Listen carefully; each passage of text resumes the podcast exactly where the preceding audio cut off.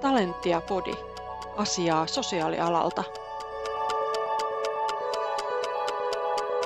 Tervetuloa seuraamaan Talentian kuntavaalitenttiä. Ensimmäisenä keskustelemassa ovat keskusta ja vasemmistoliitto.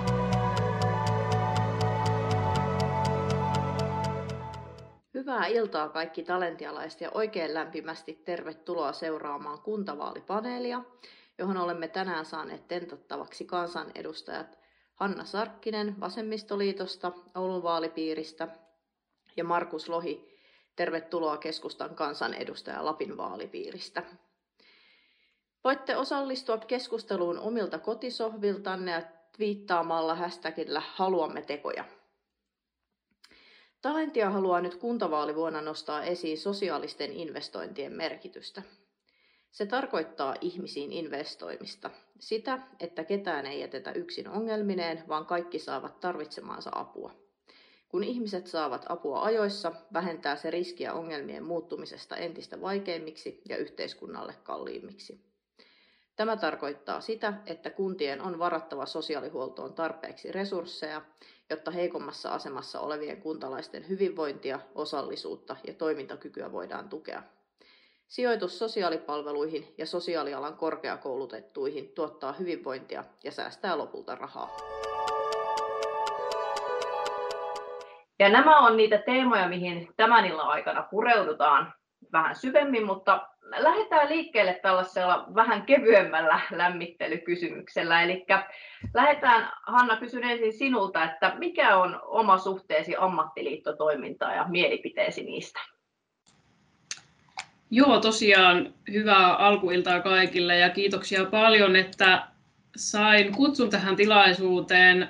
Tota, Tämä on mun ensimmäinen kuntavaalitilaisuus, että tästä ne kuntavaalit sitten alkaa Talentian tilaisuudessa. Hyvä, että olette liikkeellä. Ei sinne kuntavaaleihin ole enää kuin vähän yli kaksi kuukautta, mutta tietenkin tämä korona-aika tekee tästä kuntavaaleista aika poikkeuksellisen. No joo, mutta sitten itse kysymykseen. Tota, mä itse en ole ikinä ollut ammattiyhdistysaktiivi, toki olen ammattiliiton jäsen ollut, mutta ei ole semmoista niin omaa, omaa liittoaktiivitaustaa. Uh, mutta mä näen ammattiliittojen yhteiskunnallisen merkityksen hyvin tärkeänä.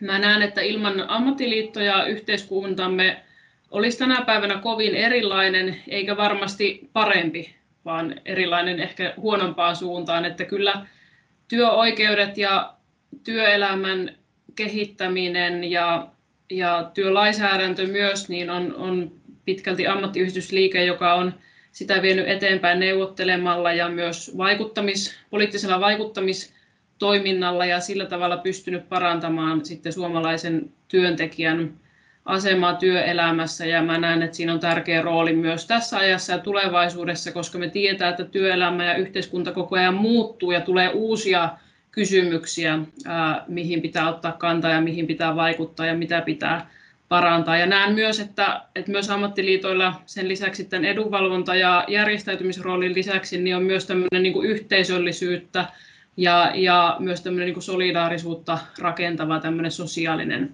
merkitys. Kiitos. Kiitos. Sitten Markus Lohi, ole hyvä. Joo, omasta puolestani myös lämmin kiitos kutsusta tähän vaalipaneeliin.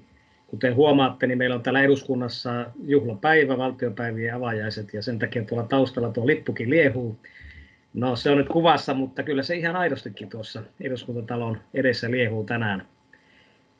Mun tausta ennen eduskuntauraa on yrittäjäpuolelta ja olin reilu kymmenen vuotta yrittäjänä ja, ja siinä mielessä itsellä ei ole mitään ihan samalla tavalla kuin Hannallakaan, niin ei ole tämmöistä ammattiliittotaustaa, mutta nyt kun olen vajaa kymmenen vuotta ollut kansanedustajana ja erityisesti voisi sanoa viimeisinä vuosina, kun olen nyt puolueemme talouspoliittisen työryhmän puheenjohtaja, niin olen kyllä kokenut, että paitsi ammattiliitot myös ihan sitten järjestötasolla, keskusjärjestötasolla, ne ovat erittäin tärkeitä kumppaneita kansanedustajille, sidosryhmiä, joiden kanssa on, on tiiviisti olemme käyneet keskusteluja ja, ja, ja voi sanoa, että se on aika iso arvo kansanedustajalle myös, jos kykenee luomaan myös verkostoa tuonne ammattiliitto- ja järjestöpuolelle, puolelle, koska se vuoropuhelu on valtavan tärkeää päätöksentekijöille joka suuntaan. Ja siinä mielessä sanon, että eh, jos pitäisi ihan lyhyesti kuvata sitä suhdetta, niin se on tärkeä yhteistyökumppani. Kiitos. Talentialla on neljä asiakokonaisuutta, johon me halutaan kuntapäättäjiltä tekoja ja käydään ne tässä tämän illan aikana läpi. Ja ensimmäinen niistä on ikäihmisten palveluiden teema ja sen kehittäminen paikallisesti. Ja me nähdään, että ikäihmisten varhainen tuki tuo säästöjä myöhemmin ja näitä hyvinvoinnin avaintekijöitä ovat riittävä tuki, oikeat ja laadukkaat palvelut sekä riittävästi sosiaalihuollon laillistettuja henkilöitä ikäihmisten palveluissa. Nyt semmoinen tiivis, napakka kuvaus yhdestä konkreettisesta asiasta, mitä kuntapolitiikassa edistäisit, jotta ikääntyvät ihmiset saisivat yksilöllistä tukea ja apua. Ja Markus Lohi, ole hyvä, pääset aloittamaan. Kiitoksia. Mehän viime kesänä säädimme lakisääteisen hoitajamitoituksen. Ja sen takia otan konkreettisena yhdenä, yhtenä asiana, jota haluaisin kuitenkin edistää, niin otan nyt tällä kertaa sitten omaishoitajien jaksamisen parantamisen siinä heidän tärkeässä työssään. Ja mun tietojeni mukaan niin läheskään kaikissa kunnissa ei pystytä tällä hetkellä mahdollistamaan lakisääteisiä vapaapäiviä omaishoitajille – ja se, mitä haluaisin konkreettisesti tehdä, että joka kunnassa pystyttäisiin auttamaan näitä omaishoitajia jaksamaan, tarjoamaan esimerkiksi perhehoitopaikkoja silloin, kun omaishoitaja tarvitsee vapaa-päiviä. Tämä on, tämä nostan yhtenä kysymyksenä esille ja tätä haluaisin edistää. Kiitos. Hanna Sarkkinen, ole hyvä. Joo, kiitos. paljon on, on edistettävää ja parannettavaa ja minkä Markus nosti tuon omaishoitajien kysymyksen, niin tuo on kyllä todella, todella tärkeä. Tota, yleisesti ottaen ehkä totean sen, että, että tämä tämmöinen ikäihmisten laaja hyvinvointi on, on, on niin sellainen asia ja, ja niin monipuolisesti heidän palvelut ja hyvinvoinnista huolehtiminen, niin siihen pitäisi kiinnittää huomiota, että aika paljon puhutaan näistä hoitajamitoituksista ja muista, mutta se ei yksin, yksin niin kuin riitä eikä auta ja, ja on, on paljon niin kuin muuta tuen tarvetta ja yksinäisyyttä ja muuta. Ja ehkä niin kuin nostaisin sen esille tämän tämmöisenä konkreettisena asiana on, kun vanhuspalvelulain mukaan pitäisi jokaiselle tehdä nämä tota, henkilökohtaiset ö, palvelusuunnitelmat, niin se, että ne todella tehtäisiin kaikille ja pantaisiin toimeen myös, myös muiden kuin näiden niin kuin hoidollisten palveluiden osalta, jotta myös ikäihmisten tällaiset niin kuin sosiaaliset ja kulttuuriset ja muut oikeudet, oikeudet voisi toteutua. Eli, eli ei riitä se, että me ikään kuin pidetään ihmisiä hengissä ja terveinä mahdollisimman pitkään, vaan meidän pitäisi pyrkiä takaamaan kaikille myös mahdollisimman hyviä päiviä ja hyvää elämä ja oman näköinen elämä. Kiitos. Kiitos. Mennään sitten eteenpäin. Otetaan tähän väliin muutamia sanapareja. Mä esitän nyt, lähdetään vaikka Markus sinusta liikkeelle tästä muutaman sanaparia. Pitää aina valita toinen näistä sanoista, mikä mieleisemmältä tuntuu. Ensimmäisenä hyvinvointialue vai maakunta? Maakunta. Reilu palkka vai korkea työhyvinvointi?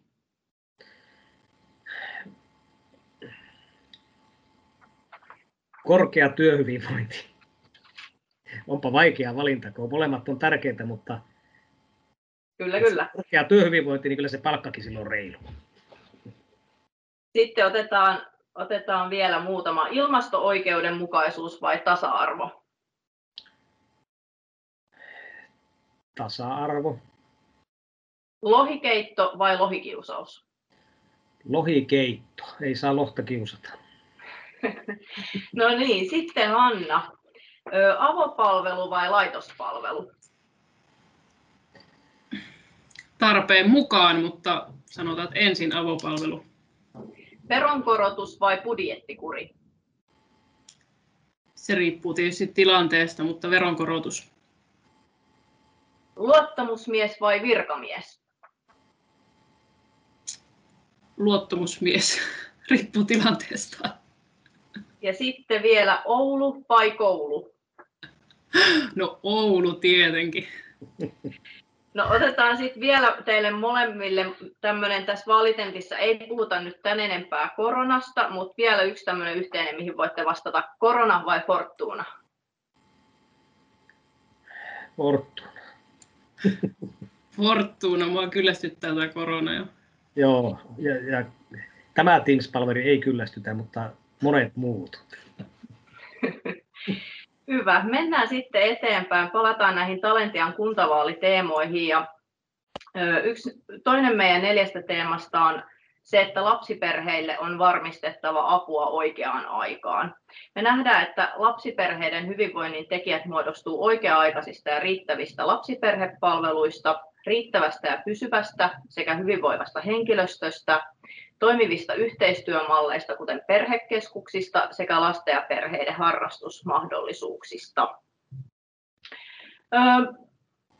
otetaan vaikka ensin tähän tämmöinen, että ajaako puolueenne tai aiotteko paikallispolitiikassa ajaa ratkaisua 25 lasta per sosiaalityöntekijä? Hanna, ole hyvä.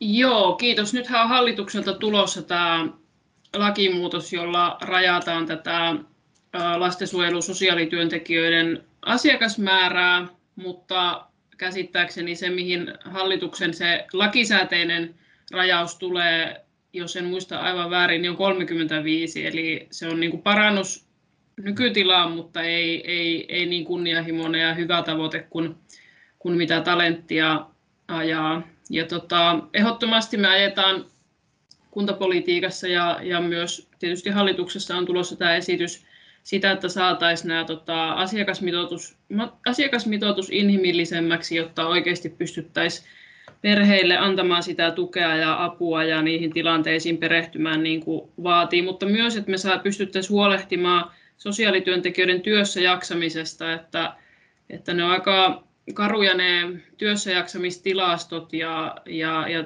työhyvinvointiongelmat. Ja se on raskasta työtä ja varmasti tämä kiire ja, ja liian isot asiakasmäärät on se merkittävä niin kuin tekijä tässä. Ja kyllähän tämä lähtee niin kuin budjetoinnista hyvin pitkälle, mutta totta kai myös johtamisesta ja siitä, että palveluprosessit olisi sujuvia ja saataisiin oikeasti vaikuttavuusperusteisia palveluita sen sijaan, että pompotellaan ihmisiä ja, ja pyritään vain ikään kuin tekemään suoritteita, kun vaikuttavuus on se, mitä meidän pitäisi hakea. Mutta totta kai me tarvitaan myös niitä palveluita jo ennen sitä sosiaalityöntekijävaihetta ja siihen liittyy matalan kynnyksen perhepalvelut, lasten harrastukset, varhaiskasvatus, mielenterveys- ja päihdepalvelut. Mutta siis kyllä ajan pienempää mitoitusta, mutta 25 si- siihen en kyllä uskalla sitoutua, koska me ollaan tällä hetkellä niin kaukana vielä siitä valitettavasti. Kiitos. Sitten Markus, ole hyvä. Aivan samalla tavalla kuin Hanna vastaan, että ei puolueemme ole sitoutunut 25, mutta kuten Hanna kertoi, niin hallituksella on valmistelussa esitys, jossa tulisi kuitenkin parannusta tähän. haluan korostaa varhaista, varhaisen vaiheen palveluita niin, että meillä olisi tulevaisuudessa yhä vähemmän perheitä, jotka olisivat, jossa tilanne olisi kriisiytynyt pahaksi. Valitettavasti nyt ei näin ole, että kyllähän meillä sosiaalityöntekijät ovat äärirajoilla jaksamisen kanssa, mutta myös paikkapaikoin meillä on työvoimapulaa, meillä on hankala saada riittävästi näitä työntekijöitä ja tämäkin on aika iso kysymys ja ongelma tulevaisuudessa, mutta mutta tosiaan tuo luku ei ole, rehellisesti sanottuna, ei ole semmoinen, joka on meidän kuntavaalitavoitteissa, että me siihen pyrkisimme. No siirrytään sitten vähän päihdepalveluteemaan. Päihdepalvelujärjestelmä Suomessa on monimutkainen ja hoitoketjut on pirstaleisia ja tämä palveluiden järjestämisvastuuhan on kunnilla. Mutta ne tavat, joilla nämä päihdepalvelut on järjestetty, niin vaihtelee tosi suuresti ja, ja haasteena on asiakkaiden moniongelmaisuus, mielenterveyshäiriöt, ongelmat asumisen kanssa ja Miten te ajattelette, että minkälaisin päätöksin kunnissa voidaan edistää yksilöllistä ja kokonaisvaltaista päihdehoitoa? Markus, ole hyvä. No, tässäkin korostaisin niitä matalan kynnyksen apua ja erityisesti nostan yhden, joka ei ole suoraan kuntien tuottamaa palvelua, mutta joka pidän valtavan tärkeänä tässä on päihdeäitien auttaminen. Meidän ensikodit, niiden rooli on todella tärkeä. Että voisi olla niin, että siellä missä, missä on näitä päihdeongelmia, niin ei kävisi niin, että se lähteisi kasautumaan, että sitten meillä on monta sukupolvea, jossa nämä ongelmat tulevat kasautumaan.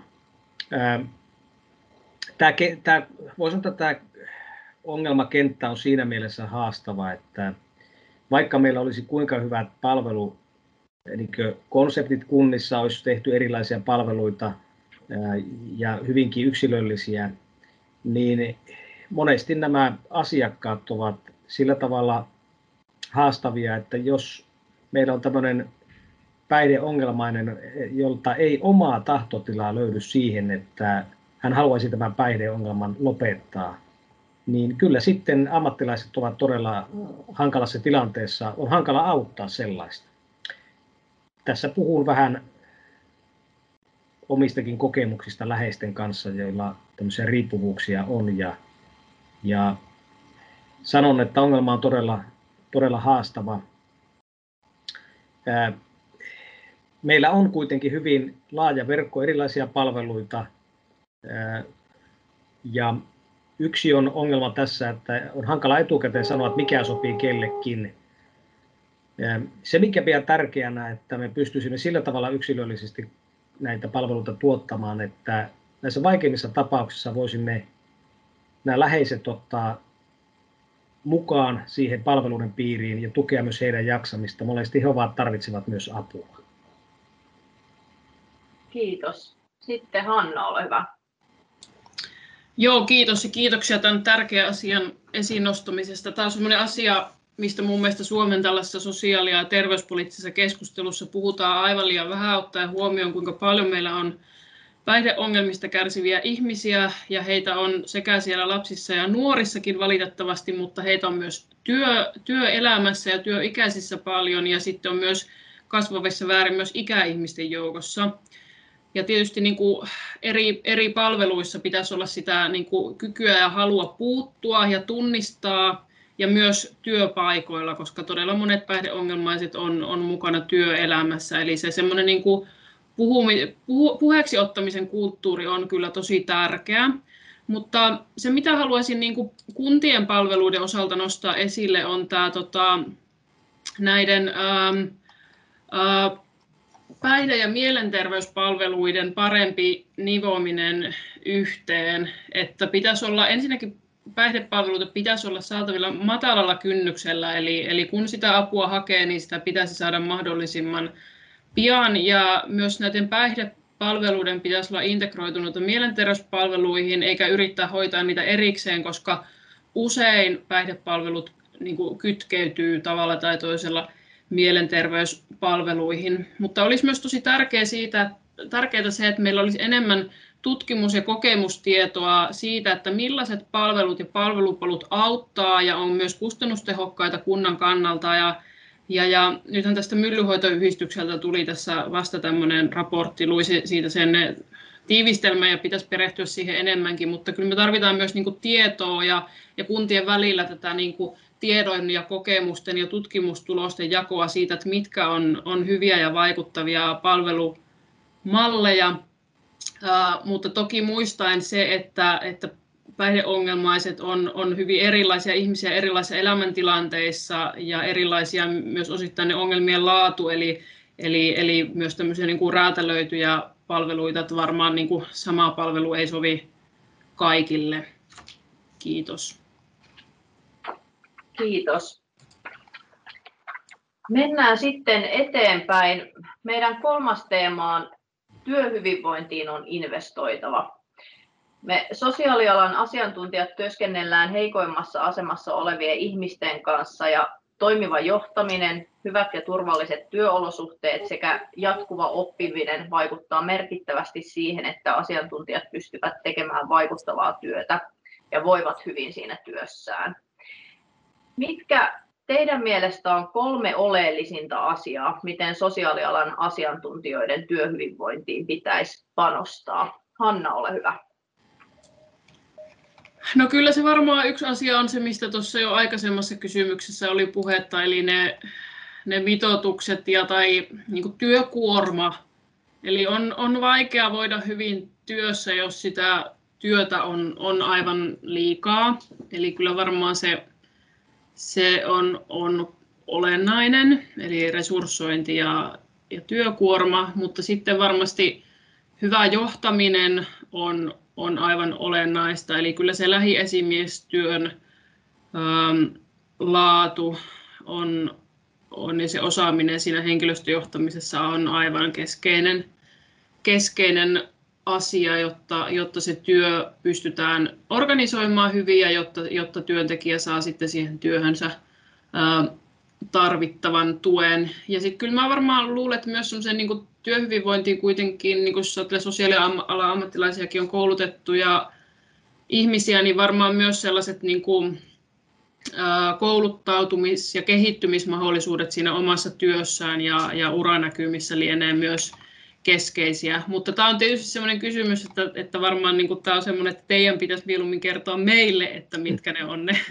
olennaisimmat työhyvinvointiin vaikuttavat tekijät. Kiitos. Kiitos. Markus, ole hyvä. No nostasin ykköseksi kyllä tämän työn johtamisen. Minusta se on kuitenkin A ja O, jotta, joka auttaa silloinkin, kun työkuorma on paljon, niin jaksamaan siinä työssä ja ylläpitää sitä hyvinvointia.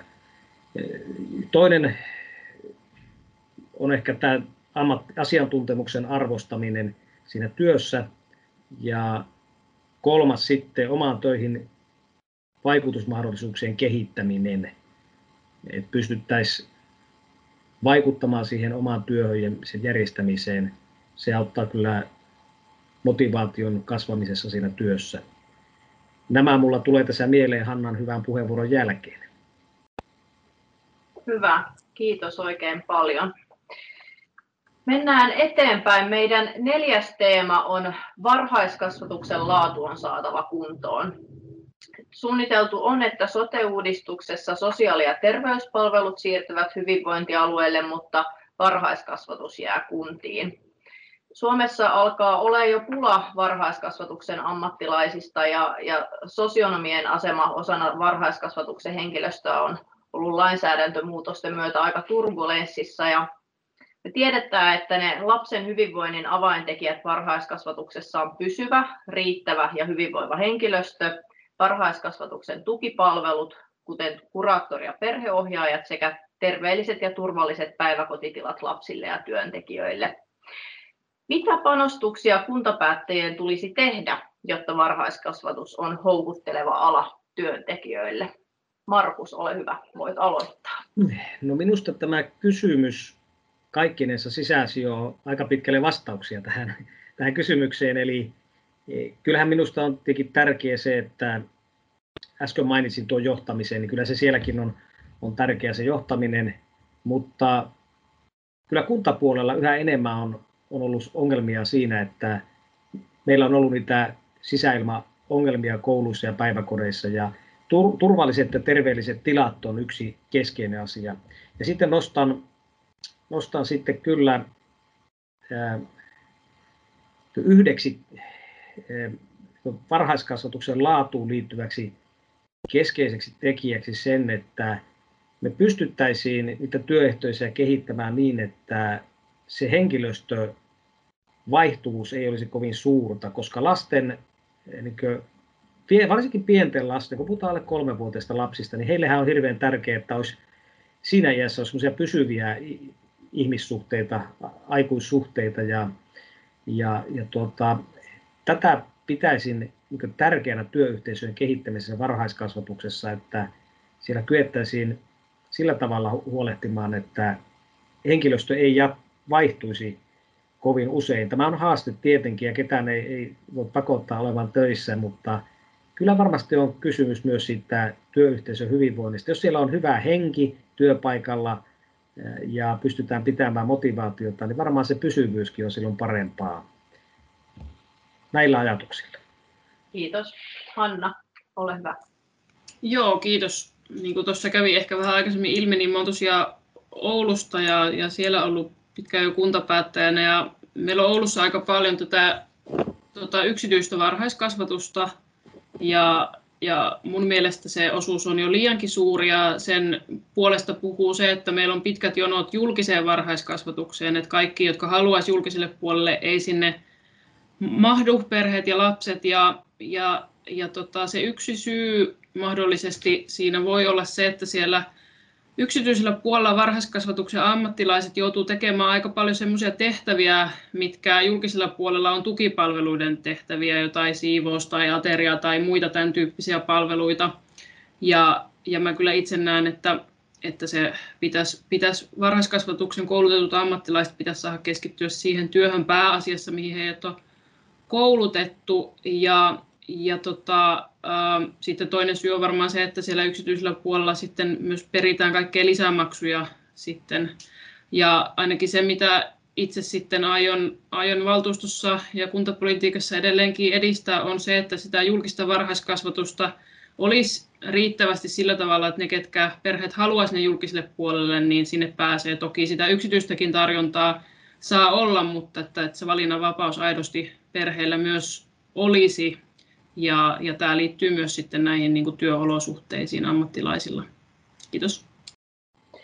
Kiitos. Pysytään vielä tässä teemassa. Me pyydettiin myös jäseniä lähettämään kysymyksiä ja Yksi jäsenkysymys täällä on, että miten keskusta ja vasemmistoliitto huolehtivat varhaiskasvatuspaikkojen riittävyydestä ja perheiden arjen sujuvuudesta? Erityisen haastava tilanne on esimerkiksi yhden vanhemman perheillä, jossa työn ja perheen yhteensovittaminen on muutenkin haastavaa, saati jos varhaiskasvatuspaikka on väärällä puolella kaupunkia. Sitten vähän niin kuin jatkona, tunnistetaanko, että kysymys varhaiskasvatuspaikoista on myös kysymys työllisyyden edistämisestä. Mitäs ajatuksia tähän, Hanna, aloitatko sinä?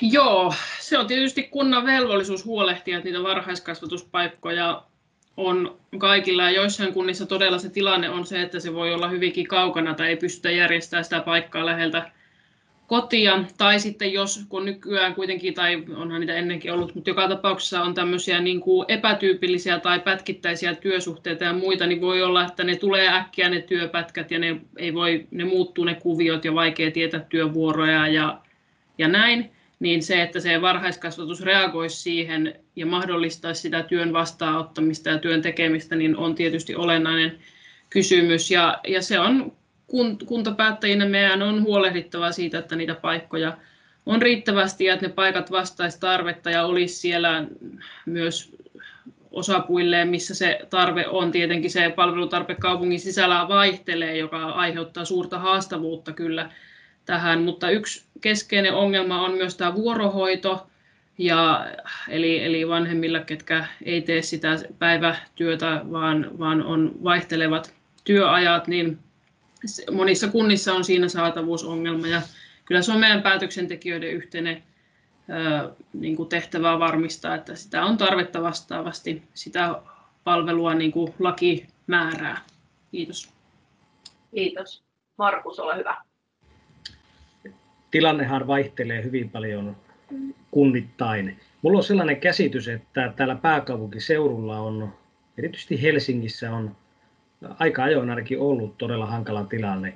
Vaikka päivähoitopaikan olisi saanutkin, niin saattaa olla, että se on todella eri puolella kaupunkia ja siinä menee mahdottomasti aikaa sitten eh, aamuisin ja, ja iltaisin, kun lapsi pitää viedä aika kauaskin hoitoon. Itse ajattelen niin, että että kyllä yksi keino sitä, niitä, tähän vastata tähän hoitopaikkatilanteeseen on se, että, että niin avoimesti erilaiset vaihtoehdot on perheiden käytettävissä niin, että he pystyvät itse valitsemaan, että ne perheet, jotka haluavat vaikka yksityisellä päivähoitoa käyttää, niin, niin kunta antaa siihen mahdollisuuden. Myös yksityisen hoidon tuki on hyvä väline ja silloin kun lapset ovat ihan pieniä, niin minusta on ihan hyvä, jos pystytään myös tukemaan sitä, että ne perheet, jotka haluavat tehdä sen valinnan, että hoitavat, järjestävät itse hoidon, lapsenhoidon vaikka kotihoidon tuella, niin pystyvät myös sen tekemään. Tiedän monia perheitä, joissa saattaa olla, että molemmat on palanneet töihin, mutta pystyvät työvuorot isovanhempien kanssa tukena järjestämään niin, että silloin kun lapset ovat vaikka 2-3-vuotiaita, niin eivät käytäkään päivähoitopalveluita. Ja, ja sanoisin, että tämän aidon valinnanvapauden tarjoaminen on yksi tietenkin, joka tätä tilannetta helpottaa. Mutta sanoisin kuitenkin viime kädessä niin, että jos meillä on kunta, jossa lapsia syntyy niin paljon, että siellä tuntuu, että ei ole tarpeeksi päivähoitopaikkoja, niin minusta se on kuitenkin positiivinen ongelma, koska meidän väestörakenne on sellainen, että me tarvitaan Suomeen lisää lapsia ja Suomesta pitää tehdä maailman lapsi ystävällisin yhteiskunta. Kiitos. Ennen kuin siirrytään sitten Tentin viimeiseen kysymykseen, niin otetaan vielä tämmöinen pieni väliverryttely teemalla hot or not. Eli voitte vastata niin kuin kuumaa tai kylmää näihin seuraaviin vastaväittämiin tai väittämiin, mitä sanon tästä. Kotihoidon tuen kuntalisä, kuumaa vai kylmää? Kuumaa. Mitä no, en mä tiedä, mitä mä tähän sanoisin. Mulla on just tällä hetkellä mies lapsen kanssa kotihoidon tuella kotona, että, että siinä mielessä varmaan kuumaa, kun se on nyt käytössä itselläkin. No sitten vähintään 500 euron palkankorotus kunnan sosionomeille ja sosiaalityöntekijöille. Kuumaa vai kylmää? Lämmintä tuota, lämmintä sanoisin, koska tässä poliitikkona on vähän varovainen e, antamaan palkankorotuslupauksia tai vaikka ei lupauksiakaan, niin ottamaan kantaa, koska ne on kuitenkin aika herkkiä kysymyksiä ja enemmän työnantaja- työntekijäpuolen juuri niiden liittojen, liittojen niin ydinaluetta lähtee niistä sopimaan, sopimaan, mutta totta kai mielellähän sitä näkisi, näkisi, että myös palkassa näkyisi se arvostus. Joo, mä sanon myös lämmintä, että mä en voi kellekään luvata mitään euromääriä. Se on työmarkkina-asia, mutta sanon kyllä sen, että jos, jos tämä sosiaalialan palkkaus ei parane, niin ei varmasti tulevaisuudessa riitä henkilöstöä. Hyvä. No, sitten kuten mä alussa viittasin, niin me Talentiassa ollaan sitä mieltä, että sijoitus sosiaalipalveluihin sosiaalialan korkeakoulutettuihin ammattilaisiin on sijoitus sekä taloudellisesti että inhimillisesti. Ja tähän loppuun mä pyydänkin teitä nyt nimeämään yhden selkeän keinon, miten aiotte sijoittaa meihin seuraavalla valtuustokaudella. Minä voisin aloittaa. Aloita vaan, ole hyvä. Vaalilupauksien tekemisessä on aika, aika huono, mutta mutta totta kai omia tavoitteita voi aina kertoa. Ja yleensä sijoittamisellahan tarkoitetaan taloudellista rahan satsaamista jonnekin, mutta tässä tapauksessa nostaisin kuitenkin kärkeen työhyvinvoinnin ja työssä jaksamisen. Kerron yhden esimerkin hyvin lyhyesti. Se yritys, jossa olin töissä viimeksi ennen kuin siirryin politiikkaan täysipäiväisesti, niin meillä oli järjestelmä, jossa mitattiin jatkuvasti kaikkien työntekijöiden motivaatiota työssään. Ja jokaisen lähiesimiehen tehtävä oli joka kuukausi katsoa, että mikä on sen henkilön alaisen motivaatio, ja jos se ei ollut asteikolla 1-5 vitosessa, niin hänen tehtävä oli kysyä, mitä minä voisin tehdä, että sinun motivaatio voisi nousta viiteen. Ja kun me ajatellaan julkista sektoria, niin meillä on paljon sairaspoissaoloja ja meillä on paljon varhaista eläköitymistä ja sairaseläköitymistä myös. Ja tämä on paitsi tärkeä kysymys erityisesti tietenkin yksilöille, henkilöille, jotka tekevät työtä, että he jaksavat työssä ja kokevat sen mielekkääksi, jaksavat eläkeikään saakka ja voivat terveenä eläköityä. Tämä on yhteiskunnallisesti valtavan tärkeä kysymys. Ja min, jos minun pitäisi sijoittaa johonkin, minä, minä sijoittaisin kunnassa henkilöstön motivaatioon ja työhyvinvointiin ja työssä jaksamiseen. Hyvä. Kiitos. Hanna, ole hyvä. Joo, kiitos. Kyllä mä lupaan, että mä jatkan puhetta näistä inhimillisistä investoinneista ja siitä myös, että, että satsaamalla, satsaamalla toisaalta niin kuin ennaltaehkäiseviin palveluihin ja siihen hyvään perustyöhön, niin, niin me pystytään myös kunnassa sitten säästämään myös rahaa niistä raskaista palveluista. Eli tämähän on myös tämmöinen niin kuin budjettikysymys kunnille, mutta totta kai se on myös työntekijöiden työhyvinvointikysymys, että resurssoitaisiin ne ennaltaehkäisevää ja matalan kynnyksen palvelut. Ja, ja tästä on myös sen niin kuin kysymys näistä mitoituksista niin riittävästi, jotta siellä työssä jaksettaisiin ja, ja jos siellä työssä jaksetaan ja pysytään, ja, niin sehän on myös kunnan, kunnan etu ja se on kuntalaisten etu ja palvelukäyttäjien etu ja kaikki voittaa. Eli kyllä tämä inhimillisistä investoinneista on puhunut ennenkin ja aion siitä puhetta jatkaa. Lämmin kiitos Hanna Sarkkinen ja Markus Lohi tota, näistä tärkeistä asioista, mitä toitte teidän tenttivastauksissanne esiin. Ja kiitos kaikille meidän jäsenille, jotka olitte kuulolla. Ja ensi viikolla me sitten jatketaan kuntavaaliteemoista. Silloin meillä on vihreiden kansanedustaja Sofia Virta ja perussuomalaisten kansanedustaja Mari Rantanen tentattavana. Hanna ja Markus, oikein hyvää kevättalven jatkoa ja vaali hulinoita. Kiitos paljon ja ja samoin oikein hyvää kevättä kaikille teille, jotka olette siellä linjojen päässä, etäyhteyksien päässä. Jes, hyvä, kiitos ja hyvää kevättä teille kaikille ja muistakaa käydä äänestämässä sitten, kun aika koittaa. Samoin. Hyvä. Kiitos. Talenttia Podi. Asiaa sosiaalialalta.